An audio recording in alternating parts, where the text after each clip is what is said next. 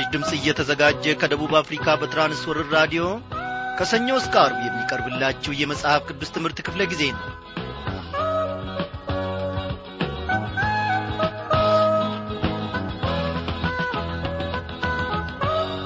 እንደምናመሻችሁ በጌታ የተወደዳችሁ ክብራን አድማጮች እግዚአብሔር አምላካችን ረድቶን እነሆ ዛሬም ተከታታዩን የኦሪት ዘጸአት መጽሐፍ ጥናታችንን ሁለተኛውን ክፍል ይዘንላችሁ ቀርበናል።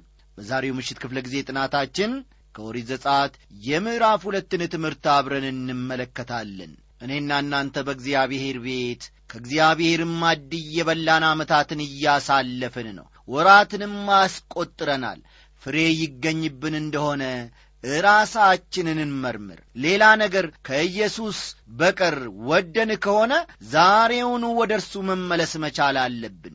እግዚአብሔር ከሚናገረንና ከሚመግበን ሰማያዊው ማዕዱ ይልቅ ሌላ ምግብ ፈልገን ከሆነ ሌላ ነገር ሽተን ከሆነ ዛሬውኑ ወደ እግዚአብሔር እንመለስ። የምትሹት ከእግዚአብሔር ሌላ የወደዳችሁትና የመረጣችሁት ምንድን ነው? እኔ ሌላ ነገር አልሻም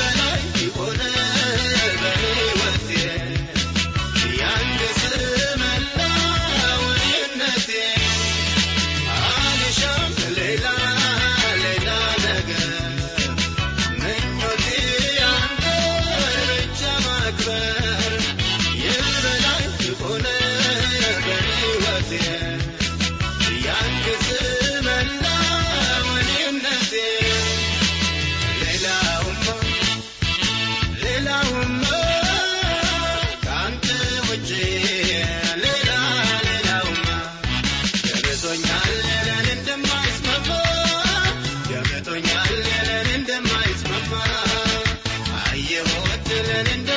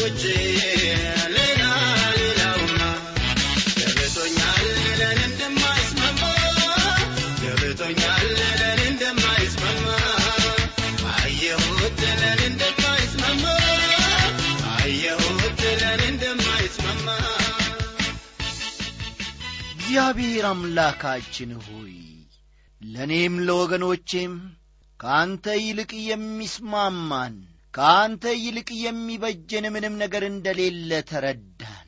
ስለዚህም በቤት ውስጥ ለዘላለም እንድታጸናን እግዚአብሔር ሆይ ወደንና ሽተን ቀርበናልና ተቀበለን። ከነ በደላችን ተቀበለን። እግዚአብሔር ሆይ በልጅ በጌታ በኢየሱስ ክርስቶስ ስም እግዚአብሔር አባቴና አምላኬ ሆይ በደላችንንም እንድታነጻ እኖኝ በፊት አለን። ዛሬም ቢሆን በደለኞችንን አሁንም ብንሆን በደለኞችንን እግዚአብሔር ሆይ ስላልናከን ከነ በደላችን ተቀብለህ ደግሞ በልጅ በጌታ በኢየሱስ ክርስቶስ ደም ስለምታነጻንና በቤት ለዘላለሙ ስለምታቆመንና ስለምትመራን እጅግ አድርገን እናመሰግንሃለን እግዚአብሔር ሆይ በቀረችው የሕይወታችን ዘመን ድንኳን በሆነችው በዚህች ምድራዊ ቤታችን አቤቱ አምላኬ ሆይ አንተን እየመሰልን እግሮቻችንን ሁለመናችንን እነሆ በአንተ ቃል እያነጻን በፊት ፍሬ እያፈራን የምንኖርበትን ጉልበትና አቅም ስጠን እግዚአብሔር ሆይ ለሌሎች ለዚህች ምድር አቤቱ አምላኬ ሆይ በጨለማ ዓለም ላሉት ብርሃን በዚህች ምድር ውስጥ እግዚአብሔር ሆይ እየባከኑ ላሉት ጨውታ አደርገን ዘንድ እንለምንሃለን። አሁን የምንማረውን ቃልህን ደግሞ ባርክልን።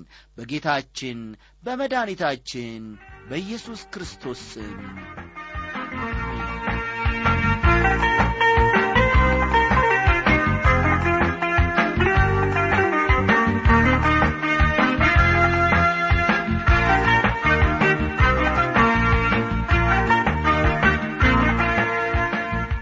ክቡራን አድማጮች ቀደም ብዬ እንደ ተናገርኩት ዛሬ አብረን የምንመለከተው የኦሪት ዘጻት ምዕራፍ ሁለትን ትምህርት ይሆናል። በዘጻት ምዕራፍ አንድ የእስራኤል ልጆች በግብፅ ምድር እየበዙ መምጣታቸውን ዮሴፍን የማያውቅ ንጉሥ በመነሳቱ በባርነትና በስደት ስር እንደ ወደቁ እንደገና የእስራኤልን ወንዶች ልጆች ለማጥፋት የታቀደው ዓላማ እግዚአብሔርን በሚፈሩ ሴቶች በኩል እንደ ከሸፈ መመልከታችን ይታወሳል። የዘጻት ምዕራፍ ሁለት ታሪክ ከምዕራፍ አንድ ጋር ተያይዞ ያለ ነው። በዚህ ምዕራፍ እግዚአብሔር ሕዝቡን የሚያድነውን ሰው ማዘጋጀቱን የሙሴን መወለድ ከዚያም ለአርባ ዓመታት በፈርዖን ቤተ መንግሥት ማደጉን በእስራኤላውያን ዘንድም እየታወቀ መምጣቱንና ከአሕዛብ ሚስት ማግባቱን እንመለከታለን። በአጠቃላይ በዚህ ምዕራፍ ከእግዚአብሔር ዘንድ ሕዝቡን እንዲያድን የሚጠራው ያዳኙ ሙሴ የልጅነት ታሪክ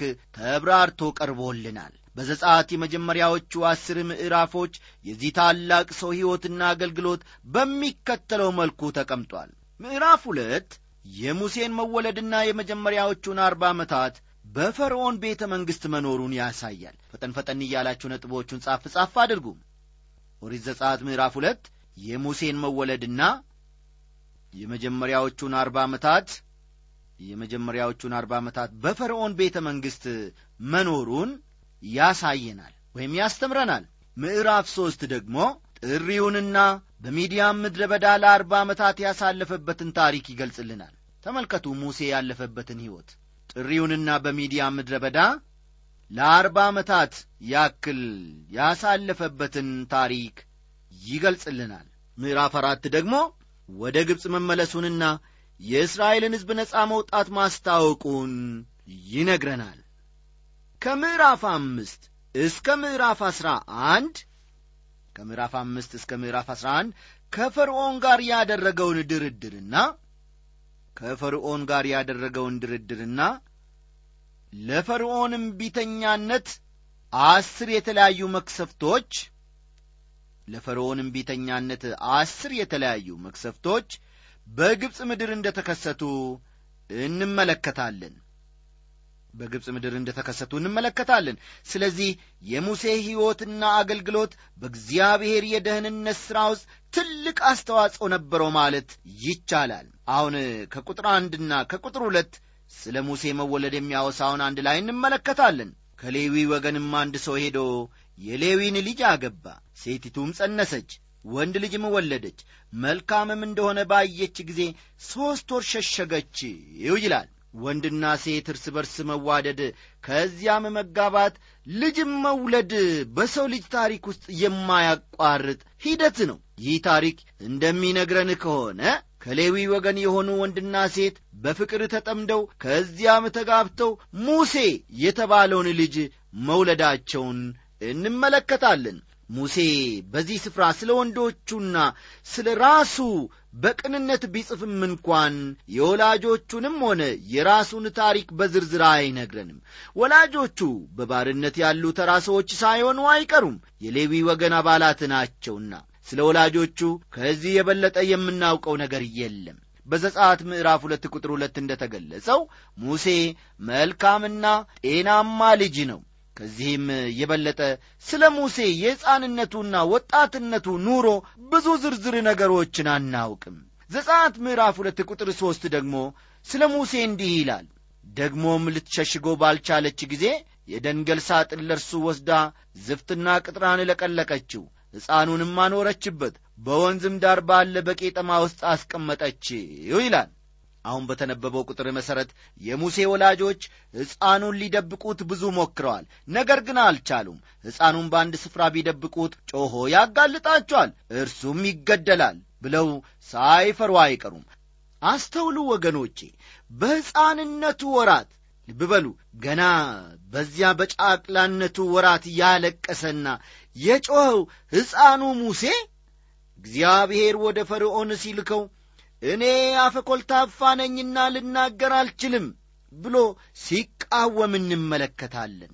የተወደዳችሁ ወንድሞቼና እህቶቼ ብዙዎቻችን እንደ ሕፃናት በመጮኽ ብርቱዎች ነን።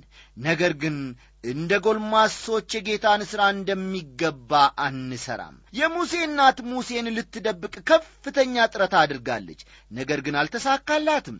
ብዙዎቻችን እኛ ብንሆን በጌታ እንታመን ነበር ብለን የሙሴን እናት ሙከራ እናጥላላ ይሆናል። ይህንን አስደናቂ ንግግር መናገር ይቻላል። ግን እንዲህ ዐይነት ውጥረት ሲደርስብን በእርግጥ በጌታ እንታመን ይሆንን?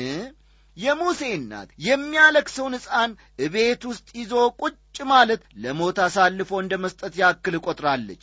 የንጉሥ ዘበኞች እያሰሱ ሲመጡ በቀላሉ ያገኟታልና ምናልባት ዘበኞቹ ሲያልፉ ሕፃኑ ላያለቅስ ይችላል ትል ይሆናል።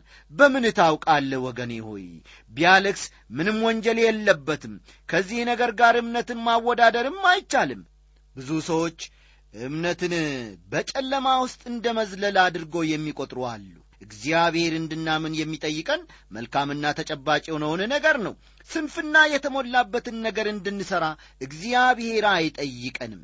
የሙሴ እናት ምክንያታዊ ነገር አድርጋለች። ትንሽ ሳጥን ሰርታ ሙሴን በውስጡ አስቀምጣ በወንዝ ዳር በቄጠማ ውስጥ አስቀመጠችው። ቁጥር አራት እንዲህ ይላል እህቱም የሚደረግበትን ታውቅ ዘንድ በሩቅ ቆማ ትጎበኘው ነበር ይላል። የሙሴ እናት ሳጥን ሰርታ ሕፃኑን በውስጡ አድርጋ በቄጠማ ውስጥ በማስቀመጥ ብቻ አላበቃችም። የሙሴን ታላቅ እህት ልካ በዚያ ሆና በሕፃኑ ላይ የሚደረገውን እንድትመለከታ አደረገች። ይህ አድራጎቷ በእግዚአብሔር ላይ ያለውን መታመን የሚቀንሳ አይደለም። የፈርዖንም ልጅ ይላል ቁጥር አምስት ደግሞ የፈርዖንም ልጅ ልትታጠብ ወደ ወንዝ ወረደች። ደንገጡሮቿን በወንዝ ዳር ይሄዱ ነበር።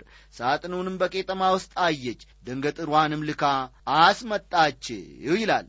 አሁን በሙሴ ሕይወት ጉዳይ የእግዚአብሔር እጅ እንደ ተገለጠ እንድትመለከቱ እፈልግሃለሁ። እግዚአብሔርም በጉዳዩ ጣልቃ ገብቷል። በእግዚአብሔር በመታመን ማድረግ የሚገባህን ወገኔ ሆይ ትክክለኛ ነገር ስታደርግ የእግዚአብሔር እርዳታ በታላቁ በብዙም ይገለጣል። የሙሴ እናት ይህንን ያደረገችው የፈርዖን ልጅ ልትታጠብ በሄደች ጊዜ ማለትም ወደ ወንዝ በወረደች ጊዜ እግዚአብሔር ሊታደገው ይችላል ብላ የሙሴ እናት የደበቀችውን ሕፃን አገኘችው። እንዲህ ይላል ቁጥር ስድስት ደግሞ በከፈተችውም ጊዜ ሕፃኑን አየች፣ እነሆም ሕፃኑ ያለቅስ ነበር፣ አዘነችለትም። ይህ ከዕብራውያን ልጆች አንድ ነው አለች ይላል። በዚህን ጊዜ ሕፃኑ ለብቻው በቄጠማ ውስጥ ስላለ እርዳታ ለማግኘት መጮህ ነበረበት፣ ምግብም ያስፈልገዋል። እግዚአብሔር በዚህን ጊዜ የሙሴን ሕይወት በተመለከተ በሁለት አቅጣጫዎች ሲሠራ እንመለከታለን። አንደኛው የሕፃኑ መጮህ ሲሆን ልብ በሉ እግዚአብሔር እንዴት እንደሚሠራ አንደኛው የሕፃኑ ሙሴ መጮህ ሲሆን ሁለተኛው ደግሞ በፈርዖን ልጅ ልብ የሐዘኔታን መንፈስ እግዚአብሔር በማድረጉ ይህንን ሁኔታ አይታ ማለፍ አልቻለችም። ቁጥር ሰባትን ስትመለከቱ እህቱም ለፈርዖን ልጅ ሕፃኑን ታጠባልሽ ዘንድ ሄጄ የምታጠባ ሴት ከብራውያን ሴቶች ልጥራልሽን አለቻት ይላል።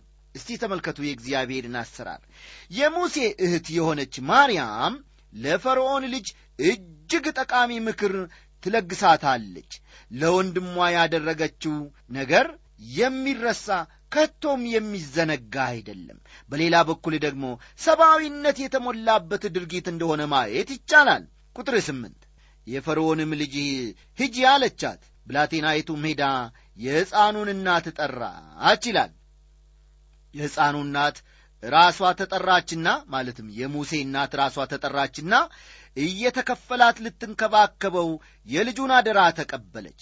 ቅንነት ባለው መንገድ በእምነት በምናደርገው ነገር ወገኖቼ እግዚአብሔር ሁኔታዎችን ፈጽሞ ሊለውጥ ይችላል። ወዳጄ ሆይ እግዚአብሔር በዚህ ዐይነት ሁኔታ የሚሠራውን ነገር ማገድ ወይም ማቆም ወይም መቃወም አትችልም። የፈርዖን ልጅ ይህን ሕፃን ወስደሽ አጥቢልኝ፣ ዋጋሽንም እሰጥሻለሁ አለቻት። ሴቲቱም ቁጥር ዘጠኝና አስርን እያነበብኩ ነው። ሴቲቱም ሕፃኑን ወስዳ አጠባችው። ሕፃኑም አደገ፣ ወደ ፈርዖንም ልጅ ዘንድ አመጣችው። ለእርሷም ልጅ ሆነላት። እኔ ከውሃ አውጥቼዋለሁና ስትልም ስሙን ሙሴ ብላ ጠራችው ይላል። ሙሴ የሚለው ስም ትርጉም ከውሃ ውስጥ የወጣ ማለት ነው። የፈርዖን ልጅ ይህንን ስም የሰጠችው ሙሴን ከውሃ ውስጥ ስላወጣችው ነው። ይህቺ የፈርዖን ሴት ልጅ የየትኛው ጊዜ ንጉሥ ልጅ እንደሆነች በትክክል ማወቅ አይቻልም። ይህቺ የንጉሥ ልጅ ልጅ ያልወለደች መካን ልትሆን ትችላለች። ስለዚህ ሙሴ እንደ መጀመሪያ ልጇ ይቈጠራል። ይህ ሕፃን በፈርዖን ቤተ መንግሥት ትልቅ ሥልጣን ሊኖረው ይችላል። አሁን በመቀጠል ደግሞ ሙሴ ወገኖቹን ለመርዳት ያደረገው የመጀመሪያውን ሙከራ እንመለከታለን።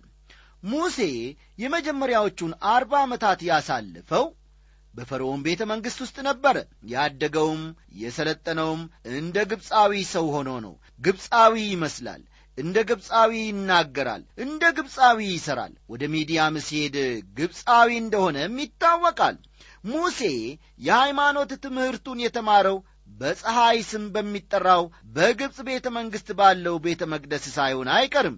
እንደሚታወቀው ግብፃውያን በሳይንስ፣ በሙያ፣ በቀለምና በስዕል ሥራዎች በጊዜው ከነበረው ዓለም ልቀው ይታዩ ነበር። በጥበብ ትምህርትም የተሻለ ቦታ ነበራቸው። ሙሴ ያደገውና የተማረው በዚህ ዐይነት ባህል ውስጥ ነበረ። ሙሴ ሌላውን ትምህርት ዐይነት ሁሉ ሲማር እግዚአብሔርን እንዴት ማገልገል እንዳለበት ግን አልተማርም። ወዳጆቼ ሙሴን እንደ ቀላል ሰው አትመልከቱት። በጣም ታዋቂ ሰው ነበርና በዚያን ጊዜ የነበረውን የሙሴን ሕይወት እስጢፋኖስ በሐዋርያት ሥራ ምዕራፍ ሰባት ከቁጥር 20 እስከ 29 በሐዋርያት ሥራ ምዕራፍ ሰባት ከቁጥር 20 እስከ 29 እንዲህ ሲል ይገልጸዋል። በዚያን ጊዜ ሙሴ ተወለደ፣ በእግዚአብሔርም ፊት ያማረ ነበር። በአባቱ ቤትም ሦስት ወር አደገ። በተጣለም ጊዜ የፈርዖን ልጅ አነሳችው፣ ልጅም ይሆናት ዘንድ አሳደገችው። ሙሴም የግብፆችን ጥበብ ሁሉ ተማረ፣ በቃሉና በሥራውም የበረታ ሆነ። ነገር ግን አርባ ዓመት ሲሞላውና ወንድሞቹን የእስራኤልን ልጆች ይጎበኝ ዘንድ በልቡ አሰበ። አንዱም ሲበደል አይቶ ረዳው። የግብፅን ሰውም መጥቶ ለተገፋው ተበቀለ። ወንድሞቹም እግዚአብሔር በእጁ መዳንን እንደ ሰጣቸው የሚያስተውሉ ይመስለው ነበረ። እነርሱ ግን አላስተዋሉም። በማግስቱም እርስ በርሳቸው ሲጣሉ አገኛቸው። ሊያስታርቃቸውም ወዶ ሰዎች ሆይ እናንተስ ወንድማማች ናችሁ፣ ስለ ምን እርስ በርሳችሁ ትበዳደላላችሁ? አላቸው። ያም ባልንጀራውን የሚበድል ግን አንተን በእኛ ላይ ሹምና ፈራጅ እንድትሆን የሾመ ማን ነው? ወይስ ትናንትና የግብፁን ሰው እንደ ገደልከው ልትገለኝ ትወዳለህን? ብሎ ገፋው። ሙሴም ከዚህ ነገር የተነሣ ሸሽቶ በሚዲያም አገር መጻተኛ ሆኖ ኖረ። በዚያም ሁለት ልጆች ወለደ ይላል። በሌላ አነጋገር በግብፅ የነበረው ሥልጠና ሁሉ ሙሴ የእግዚአብሔርን ሕዝብ ነፃ እንዲያወጣ አላገዘውም።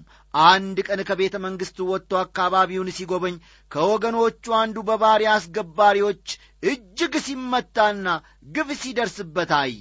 በቅንነት ተነሳስቶ ሙሴ ያንን ግብፃዊ ሰው ገደለው ይህንን ድርጊቱን ያየ ሰው እንዳለ ለማረጋገጥ ሙሴ ወዲህና ወዲያ ወደ ቀኝና ወደ ግራ ተመለከተ። ሙሴ ወደ እግዚአብሔር አቅንቶ ማየት ቢችል ኖሮ ይህንን ድርጊት ባልፈጸመም ነበር። እግዚአብሔርም ይህንን ድርጊት እንዲፈጽም አይፈቅድለትም ነበረ። ምክንያቱም ሙሴን ገና ታላቅ የእግዚአብሔር ሥራ ይጠብቀዋልና። ከዚያም በኋላ እግዚአብሔር ሙሴን ወደ ምድረ በዳ ለትምህርት ሰደደው። እግዚአብሔር ለሥልጠና ሙሴን ወደ ምድረ በዳ ሰደደው ወሰደውም። ልብ በሉ ወገኖቼ እግዚአብሔር በኑሮአችን በሕይወታችን እንድናድግና እነሆ ለእርሱም ፍሬያማ እንድንሆን ሲፈልግ ወደ ምድረ በዳ ለሥልጠና ይወስደናል። እኛ ወደ አቀድነው ሳይሆን እሱ ወደ አቀደው ሥልጠና ወይም ትምህርት ቤት እኔና እናንተን ያስገባናል። ለስንት ዓመት?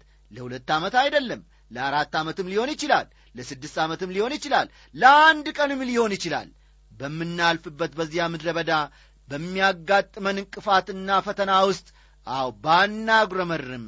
እግዚአብሔር ሆይ እንደ ፈቀድክ በሕይወቴ ተጠቀም ብንል መልካም ነው። እጁን መጠባበቅ ምሕረቱንም ተስፋ ማድረግ። ዘጻት ምዕራፍ ሁለት ቁጥር አሥራ አምስት እንዲህ ይላል። ፈርዖንም ይህን ነገር በሰማ ጊዜ ሙሴን ሊገለው ፈለገ።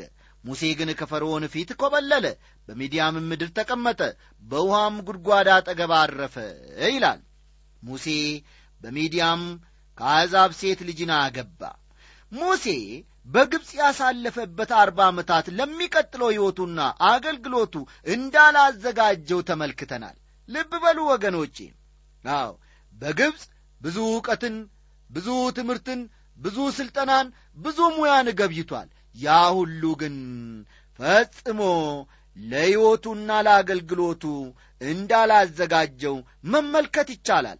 አሁን ደግሞ የሙሴ ሕይወት በምድረ በዳ ምን እንደሚመስል እንመለከታለን። ዘጻት ምዕራፍ ሁለት ከቁጥር 16 እስከ 21 ያለው እንዲህ ይላል።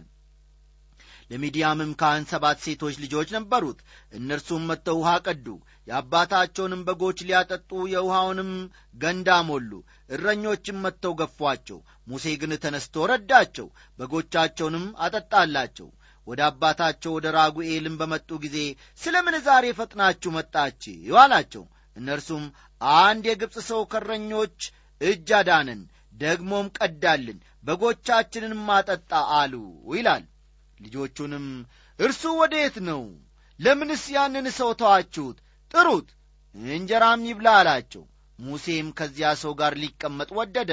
ልጁንም ሲፓራን ለሙሴ ሚስት ትሆነው ዘንድ ሰጠው ሙሴ ከሲፓራ ጋር ያለውን የጠበቀ ፍቅር ይህ ክፍል አይገልጽልንም። ሆኖም ሲፓራ ለሙሴ ተሰጠችው። እርሱም ሙሽራው አድርጎ ወሰዳት። ሙሴም በዚህ መንገድ ማለፍ ነበረበት። ሙሴን አሁን በሚዲያም ምድር እናገኘዋለን። ለሚቀጥሉት አርባ ዓመታት መኖሪያው እዚያው ነው የሚሆነው። ሁለት ልጆችንም ወልዷል። በሚዲያም ምድረ በዳ የእግዚአብሔር ሕዝብ ከግብፅ ባርነት ነፃ ለማውጣት ይዘጋጃል እንደምንመለከተው ሚስቱ ሲፓራም ለሙሴ ወንድ ልጅን ወለደችለት። በሌላ ምድር መጻተኛ ነኝ ሲል ስሙን ጌርሳም ብሎ ጠራው። ከቁጥር 22 እስከ 25 ያለውን ተመልከቱ። እግዚአብሔር የእስራኤልን ልጆች ነፃ ለማውጣት እየተዘጋጀ ነው። ሙሴም የእግዚአብሔር መልእክተኛ ሆኖ ሊያድናቸው በሥልጠና ላይ መሆኑን ከዚህ ክፍል እንመለከታለን። ጊዜ ሲኖራችሁ መጨረሻ ላይ ከቁጥር 22 እስከ 25 ያለውን ባካችሁ አንብቡት። እግዚአብሔር እስራኤላውያንን ሊያድናቸው የፈለገው ከግብፃውያን የተሻሉ ስለሆኑ ወይም ለእርሱ ታዛዦችና ታማኞች ስለሆኑ ወይም ጣዖትን የሚጸየፉ ስለሆኑ አይደለም። እስራኤላውያን ለእግዚአብሔር ታማኞች አልነበሩም። ከእግዚአብሔር ይልቅ ጣዖታትን የሚያመልኩ ሰዎች ነበሩ። ከግብፅ ምድር ከወጡ በኋላም እንኳን ሌሎች አማልክትን ማምለክንና አመፀኛነትን ያዘወትሩ ነበር። እግዚአብሔር ሊያድናቸው የፈለገው ተስፋ በሌለውና እርዳታም ከቶ በማይገኝበት ሁኔታ በባርነት እስር ስለነበሩ ነው። እግዚአብሔርም እስራኤልን ሊያድን የሰጠው ምክንያት ሁለት ነበረ አንደኛው የልክሷቸውን ድምፅ ሰማ ሁለተኛው ከአብርሃም ከይስቅና ከያዕቆብ ጋር የገባውን ቃል ኪዳን አሰበ ተስፋ የሌለው ያበቃለት የእስራኤላውያን ሁኔታ ወደ እግዚአብሔር ልብ ደረሰ። እግዚአብሔርም ከአራት መቶ ዓመታት በኋላ ዘሩን ከስደት ምድር እንደሚመልስ ለአብርሃም የገባውን ቃል ኪዳን አሰበ። ወዳጄ ሆይ የዳንክ ወይም የተበዠህ ከሆነ እግዚአብሔር ለምን እንደ በዠህ ታስባለህን? እግዚአብሔር እስራኤልን ባዳነበት ምክንያት ነው እኛንም ዛሬ ያዳነው። ተመልከቱ ወገኖቼ፣ እግዚአብሔር ወደ ደህንነት የሚያመጣንን አንድ በጎ ምክንያት በእኛ ውስጥ አላገኘም። ከራሳችን መልካም ምግባር እየተነሳ ደህንነትን እንዳላገኘን ቃሉ ግልጽ አድርጎ ይነግረናል። ልዩነት የለምና ሁሉ ኀጢአትን እሰርተዋልና የእግዚአብሔርም ክብር ጎሏቸዋል። በኢየሱስ ክርስቶስም በሆነው ቤዛነት በኩል እንዲያው በምን ይጸድቃሉ ይላል? በጸጋው ይጸድቃሉ ይላል። ሮሜ ምዕራፍ ሦስት ቁጥር ሦስትና ሀያ አራትን ተመልከቱ። አዎ ለድሃው ስለ መጸወትን ወይም ሳንቲም ስለ ሰጠን ወይም እንጀራ ስላበላን ቤተ ክርስቲያንን ሄደን ስለ ተሳለምን ጽዋ ስለ ጠጣን ወይንም ዣንጥላ ስላስገባን አይደለም የምንጸድቀው። እንዲያው የሚለውን ቃል ያለ ምክንያት በነጻ የሚለውን ቃል ሊተካው ይችላል። እኔና እናንተ የጸደቅነው እኔና እናንተን የዳንነው በኢየሱስ ክርስቶስ በሆነው ቤዛነት በኩል እንዲያው በጸጋው ጸድቀን ነው። አዎ በጸጋው ልብ በሉ ወገኖቼ፣ ኢየሱስ ከኀጢአታችን እንዲያው በነጻ ከእኛ የሆነ ምክንያት ሳይኖር አድኖናል። እግዚአብሔር እኔን አበበን ከቶውኑ አንተ የፕሮቴስታንት አማኝ ስለሆንክ ቅንና ብርቱ ሠራተኛም ስለሆንክ ልጄ አበበ ሆይ አድናሃለሁ አላለኝም። እውነቱ ሲታይ ግን እግዚአብሔር እኔንም ሆነ እናንተን ወገኖቼ የተመለከተን እውነተኛውን ዕውቀት አጥተን በኀጢአት ጨለማ ውስጥ ስንቅበዘበዝ ነው። እግዚአብሔር የተመለከተን ተስፋ አጥተን በጠፋንበትና ራሳችንን ማዳን በማንችልበት ሁኔታ ውስጥ ነው። እግዚአብሔር የተመሰገነ ይሁን። እግዚአብሔር ከፍቅሩ የተነሣ አዳኝን አዘጋጀልን። ዮሐንስ ምዕራፍ ሦስት ቁጥር አሥራ ስድስትን ተመልከቱ። እግዚአብሔር እኛን ስለ ወደደ የሚወደውን አንድያ ልጁን አሳልፎ እንደ ሰጠ ክፍሉ ይነግረናል። ከፍቅሩ የተነሣ በተገለጸው ጸጋው አማካይነት ድነናል። ከእኛ የሆነ አንድም ነገር ሳይኖር በክርስቶስ በሆነ ቤዛነት በጸጋው ድነናል። አንዳንድ ሰዎች እግዚአብሔር በእነርሱ ውስጥ ሊያድናቸው የሚችለው ነገር እንዳየ አድርገው ያምናሉ። ኀጢአተኞች ነን፣ ነገር ግን በእኛ ውስጥ አንድ ቅን ነገር ስላለ እግዚአብሔር ተመልክቶናል ይላሉ። ወዳጄ ሆይ ይህ የሐሰት ትምህርት ስለሆነ አትቀበለው። የእግዚአብሔር ቃል በሮሜ ምዕራፍ ሰባት ቁጥር አሥራ ስምንት በእኔ ማለት በሥጋዬ በጎ ነገር እንዳይኖር አውቃለሁና ይላል።